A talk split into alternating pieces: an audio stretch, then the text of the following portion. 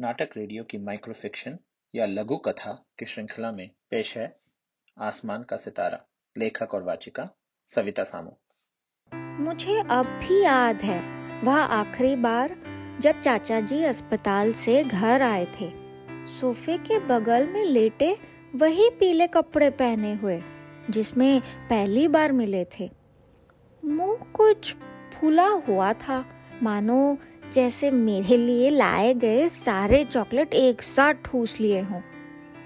बहुत देर तक पलके झपकाए बगैर उनकी बंद आँखों को घूरने से मेरी आँखें भर आईं। जनाजा उठने का वक्त आया तो आस पड़ोस के लोग गले लगाकर आसानी से कह गए, चाचा जी, दूर कहाँ गए हैं पगली? ऊपर आसमान का सितारा बन तुम्हें रोज देखा करेंगे। समझ न आया कि ये लोग सांत्वना दे रहे थे या डरा रहे थे। क्या अब ये मुझको आसमान से भी छेड़ेंगे?